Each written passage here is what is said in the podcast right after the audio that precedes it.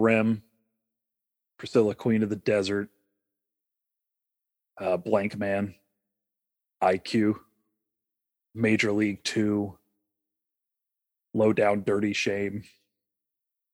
Ernest goes to school. Um, sorry, I got distracted. uh, hello, you beautiful people out there in podcast land. My name is Paul Workman, I'm Zach McCoy. And it's your boy Trav.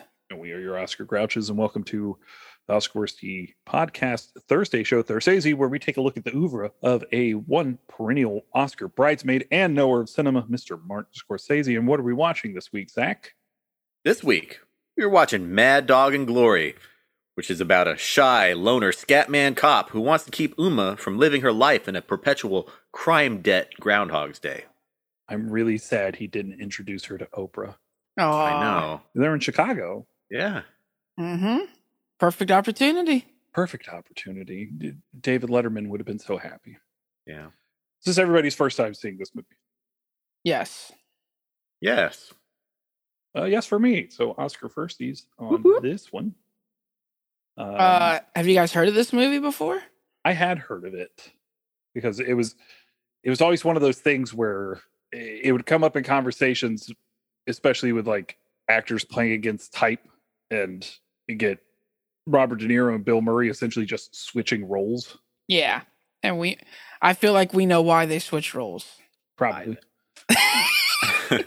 I'd um I'd only ever like seen the title of the movie like looking at Robert De Niro's uh filmography. So mm-hmm. So now we cross another one off the list. Uh, there is no Oscar breakdown, so we're just gonna jump into the show. Okay. yeah. How, how do we like Mad Dog and Glory? I liked Hmm. it. You, you know, Hmm. Yeah, I, I feel like it has its charms. absolutely. It's only like 90 minutes and it's pretty Yeah. easy watch. Yeah. It, I yeah, it's it's weird. It's kind of a weird movie. I don't I don't dislike it. I do kind of like it. It's Yeah. interesting. The problem, the real problem I have with this movie, that is Bill Murray is just not believable as a one a crime mob lord and two an actual threat to anybody. That's the real problem with this and- movie. And three, a White Sox fan. A White Sox fan. Oh yeah, because he's a Cubs fan. Yeah, through and through. So yeah, Yeah, I agree with all those points. I mean, I'll I have to admit, uh, this is kind of a slap on my wrist, but I haven't seen um um analyze this. mhm. Oh, Is is A good this movie. at all a precursor to like the kind of?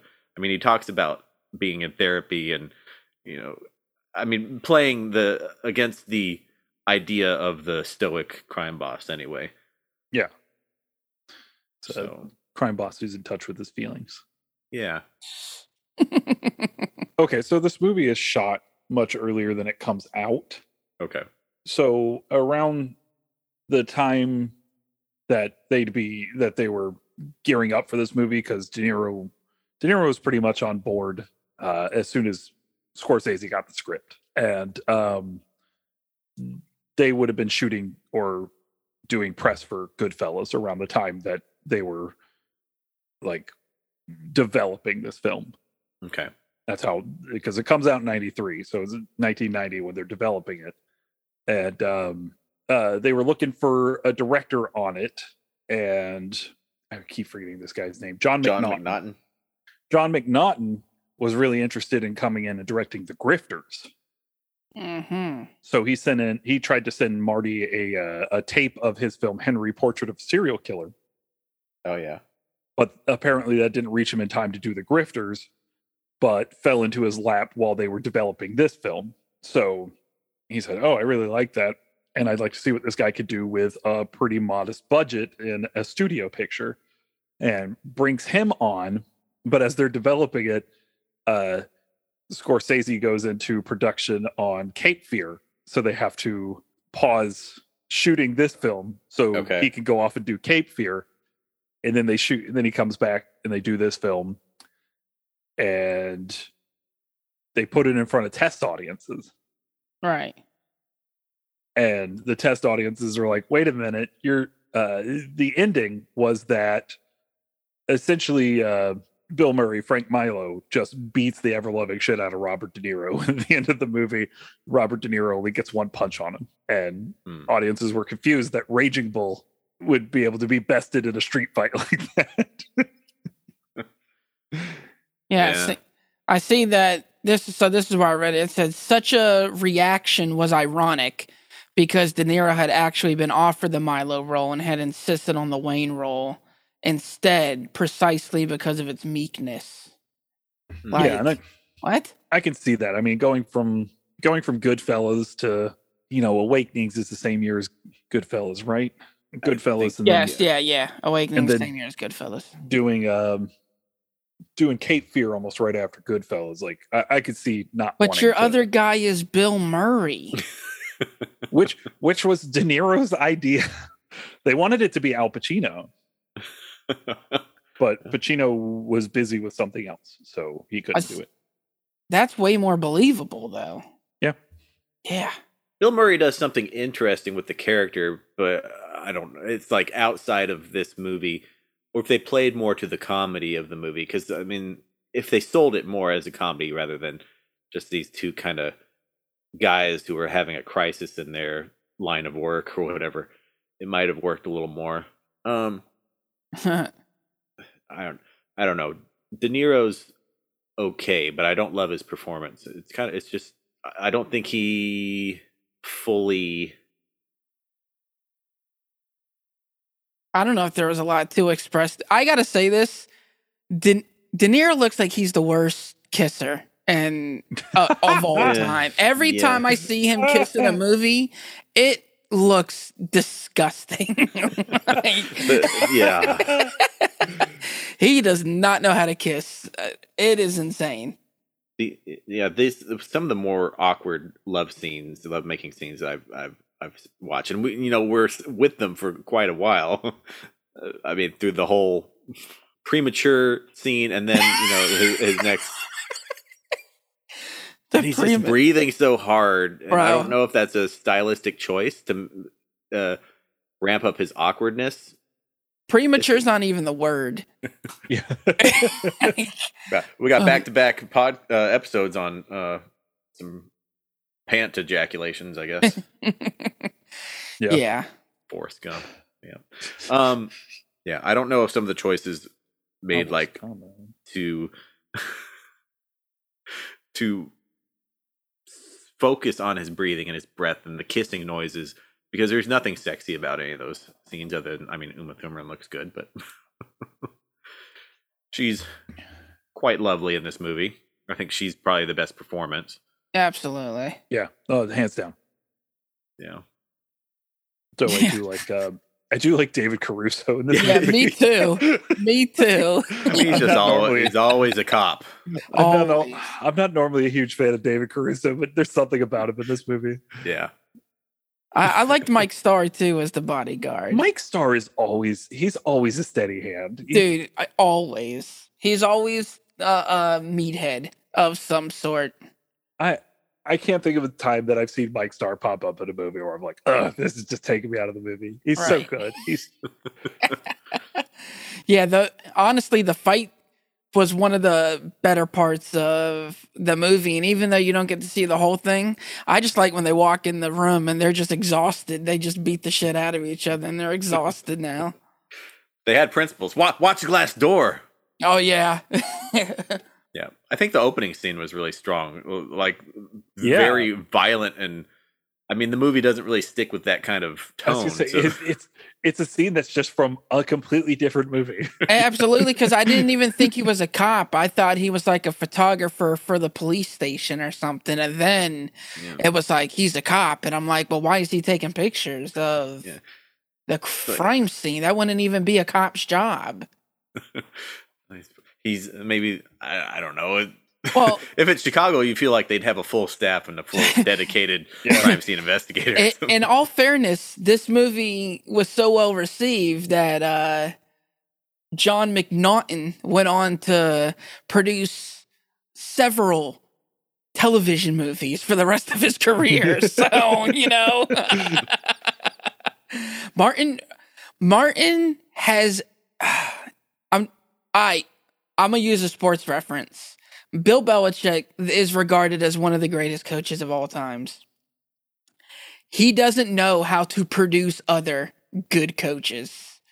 That's his like kryptonite. Martin, We just gonna throw the man genius under the bus. Martin just doesn't know how to pick directors, in my opinion, because Well, I mean, it's it's weird because right right now we've covered two of his producing credits, and Stephen Frears goes on to have a really up and down career, including some just excellent films. Hmm. So it's it's weird that I don't think it works for the movie he's doing under Scorsese, but you know he does High Fidelity, which is an incredible film. Right. I think yeah, probably the problem here, at least with these two, is it's like Marty's picked movies that maybe he would be do good at, and like you said, Trav, he's not picking the right directors for the material, probably. Yeah. Yeah. And, and you know, and I know John McNaughton uh, did Henry Portrait of a Serial Killer, which is a pretty deranged serial killer film, and uh, he didn't want to be typecast as the horror guy. Yeah. right. So I understand him wanting to branch out, but I just don't know that this was the film he should have directed. And you know, and I like this film. I don't. It's kind of a weird relic Yeah. uh, but I can also recognize how it doesn't work. Yeah. It's one of those ones that like yeah, I I don't dislike it. I watched it. I'm not sure if I'll watch it again. I'm um I'm much more picky uh movie collector these days, though I still collect physical media and I usually mer- like I judge a movie by its merit. Would I buy it? I I wouldn't buy this one. I wouldn't I don't care to necessarily have it in my collection. Right. Um but it's not terrible. It's Yeah. interesting. It's got some ideas that I think are probably used better in future movies. It just didn't have the tone right. At least, at least we have a full thought process. Hmm. Unlike you know his last producing credit, that just seems unfinished at times. And at least, you know, even if there's certain aspects that are not un- that are not believable to me, um, at least you know I feel like, all right, it was a full thought process. Right. And, and we haven't even brought up the fact that this is written by Richard Price, which I assume is why I expected it to be a little bit better, to be honest. yeah, which which I assume is why Martin is interested in it in the first place. 'Cause, Right. I mean, Price Price hasn't steered him wrong so far. Yeah. Do we uh how do we feel about uh Glory? Do we think she's uh earnest and maybe she does care for Wayne or is sh- is I Frank right in saying that she's manipulating him? I don't know. I don't I don't particularly see anything in the language of the film to prove otherwise. I agree. Yeah. Like, I agree. uh, I, and I think it's, I think it probably comes down to Thurman's performance. She's playing it very earnestly. hmm Like there doesn't seem to be like a, a hidden motivation in the things she says, or like they don't they don't do little cuts to her when things like that are said about her that make her look a little apprehensive or anything. So uh, yeah, Yeah. I I just think the number one question is is this when her hatred for Bill started? yeah, probably. Is this the movie? they don't share a lot of screen time, but I'm I'm not going to say no. I didn't uh know much about that. They got some beef. no, Was I'm just talking about because she wants to kill Bill. So, Oh, oh, you know. gotcha. Ha ha. Uh, you, well, you know that probably is correct because they would have probably done press together in '93, around the same time she would have been shooting Pulp Fiction, where Hmm. her and Quentin Tarantino come up with the idea for Kill Bill. there you go. Because Ah. because on the set, uh, Tarantino would apparently just shout out every now and then, "Uma Thurman's gonna kill Bill." there you go. That was the selling point of the movie. You know, was uh, I'm gonna kill Bill. That's that. There you go. That's that. Yeah, I just I don't like it. I mean, I don't hate it. I don't love it. I really don't have a whole lot of thoughts on it. It's a movie. It's a movie. It's a it's a It's weird another one 90s to rack movie. up for the uh, Bill Murray, you know, catalog, the De Niro catalog. Yeah, and you know, and as as an actor, I understand them wanting to take these roles. You don't get to play this often, so why not do it? One thing I'll say about this movie is it made me want some cake. Those cakes look really good. those those cakes cakes did did look look really really good. Agree. De Niro didn't think so, though. Fuck that cake. Right in the trash. Right in the trash. All right. But yeah. Any, any other notes on Mad Dog and Glory? No, I'm uh, I'm good. All right. Well, let's get into our worsty judgments.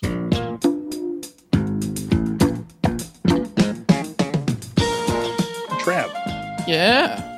where is this sitting on your Thursese rankings? Well, I gave this film a three and a half star.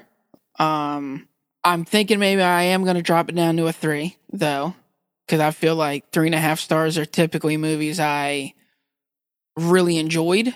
So, but either way, I got it sitting at my number 12 spot right behind Last Waltz and right above New York Stories. The only reason why I have it above New York Stories, honestly, is because uh, New York Stories is so his his his is just so short in it. You know what I mean? So Mm. yeah, that's that's where it's sitting. It, middle of the pack, pretty meek. Zach, where's this Okay. sitting on your Thursese ranking? Um, I'm gonna have it cozied right up next to last week's The Grifters, um, at number twenty, uh, in between Boxcar Bertha and Cannonball. Um, it's it's okay. Both those movies are okay. The little bit of an identity uh, issue, but yeah. How about you, Mr. Paul? Where you got it? Uh, I have this down at number 24, but I still have it at three and a half stars. I don't think I have anything really under three. Uh, I got two movies under three stars right now. So, um, I I enjoyed this film. I I think it's it's sweet and it's the kind of film that I don't know. As an actor, I appreciate the uh, the the, leads all challenging themselves to different roles and while I don't think they all are very successful, I I can at least respect them. Yeah. Yeah, it's a it's cute. It's a fine movie. I don't think I'm going to watch it again, but I got it down at number 24. Yeah. Uh right under Boxcar Bertha right over Elvis on tour. Yeah. I did enjoy the music in this movie, though. The j- I'm a Yeah. big fan of mm-hmm. jazz, so Yeah. it was nice. All right, we're going to call it there. Trav, you want to let people know where they can find you on the media's social? Of course, you can find me on the Instagram at ZK Audio. I am also on the Twitter at T R A V I O S Z K, where I'm also on Letterboxd ranking and rating my favorite movies. And to keep the tradition going, like Paul does, I watched a slew of movies this week, but most notably, I just watched the reboot reboot of Halloween 2018, The Texas Chainsaw Massacre, but shittier. And that's my thoughts on that. Shitty. Zach, where can the peoples find you? Find me on Criticker, Zachmaster, X A K K M S T E R. TikTok, House Havoc, Letterboxd, searching my name. Yeah, Mr. Workman. Uh, you can follow me at Father of the Fear across the platforms of Twitter, Instagram, and Letterboxd, where I am doing a running tally of all the films I watch. And I also got to watch a slew of films. Uh, and the one I want to point out the most this week is I watched The Wolf and the Lion Mhm. because I like movies with animals in them, and this movie was terrible. Oh, What what is the French name for it? Do you remember? It is Les Loup et les Lions. Somehow that translates into the Wolf and the Lion. Le Loup. Le Loup. Les Loup. Uh, I was thinking of Pat- The Lion in Winter. Oh, okay. No, this is a film about a girl that adopts a wolf cub and a lion cub. Uh, and it is bizarre. uh, I watched it with uh, past guest Joe Tapia, and the two of us just kind of mystery science theater the whole thing. It was it was an enjoyable watch for a really bad movie. There we have it. Uh, and Zach, what are we watching next week? Next week, we're back with Marty in the director's chair for Casino. Been waiting for this one. you, Heavy hitter. you can rent it on Google, Vudu, YouTube, or stream it on Amazon, Fubo TV, Philo, or Sling TV. Sling it on over. Uh, scored it on over. Yep. Blow up in your car.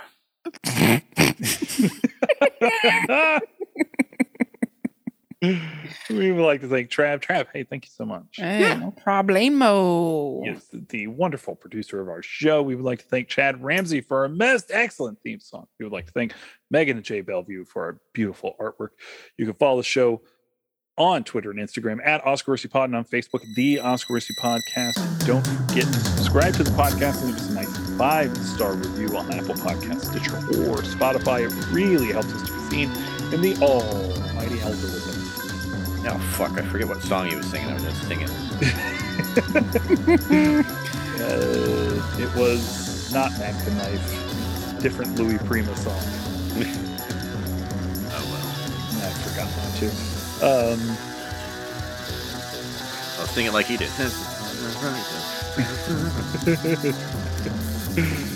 so, four.